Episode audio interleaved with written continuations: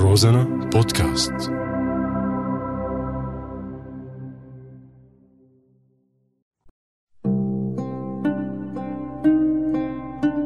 بعدك على بالي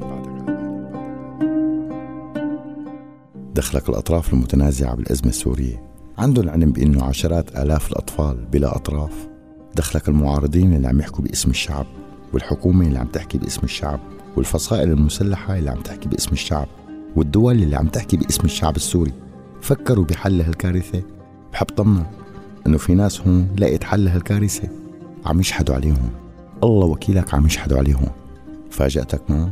بعرف أنك ما تفاجأت، بس هلأ عم تبلش تتفاجأ أنه معقول الإحساس بغيرنا وصل فينا أنه ما نتفاجأ، وعم تبلش تسأل حالك يا ترى اللي ضيع أطرافه بالحرب وقت تخلص الحرب رح ترجع له أطرافه؟ الطفل اللي عم يكبر ويشوف رفقاته كاملين وهو مو كامل رح يعاتب الله ولا رح يعاتبنا؟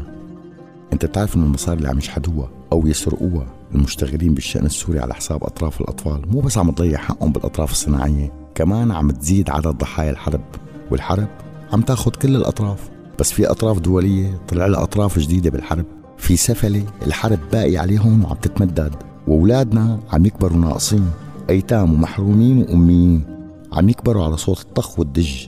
دخلك أنا وأحسان يلي هاجر بالأطراف ولا اللي بقي بأطراف؟ أنا لهلا متمسك بأطرافي منيح، عم أتمنى بس يجي دوري بالقصف ينبت الراسي لحتى ما أعيش وأنا عم أتألم. الحرب عم تعلمنا قيمة الشغلات اللي كانت بين إيدينا واستهترنا فيها. الجوع فهمناه، والقهر صار حبيبه لحبيبنا، والخوف عايش معنا آكل شارب نايم. بس لهلأ ما أحسن تموت ضميري، ضميري يلي عم يخليني أرجف كل ما أشوف طفل أو طفلة أو شاب مثل الوردة مقطوع عيده أو رجله. دخلك الأطراف بس لحنا نموت بترجع لنا.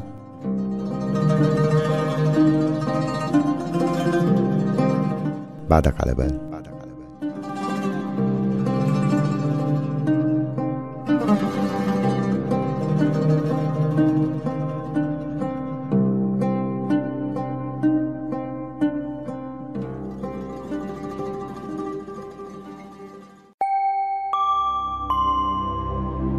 روزانا بودكاست.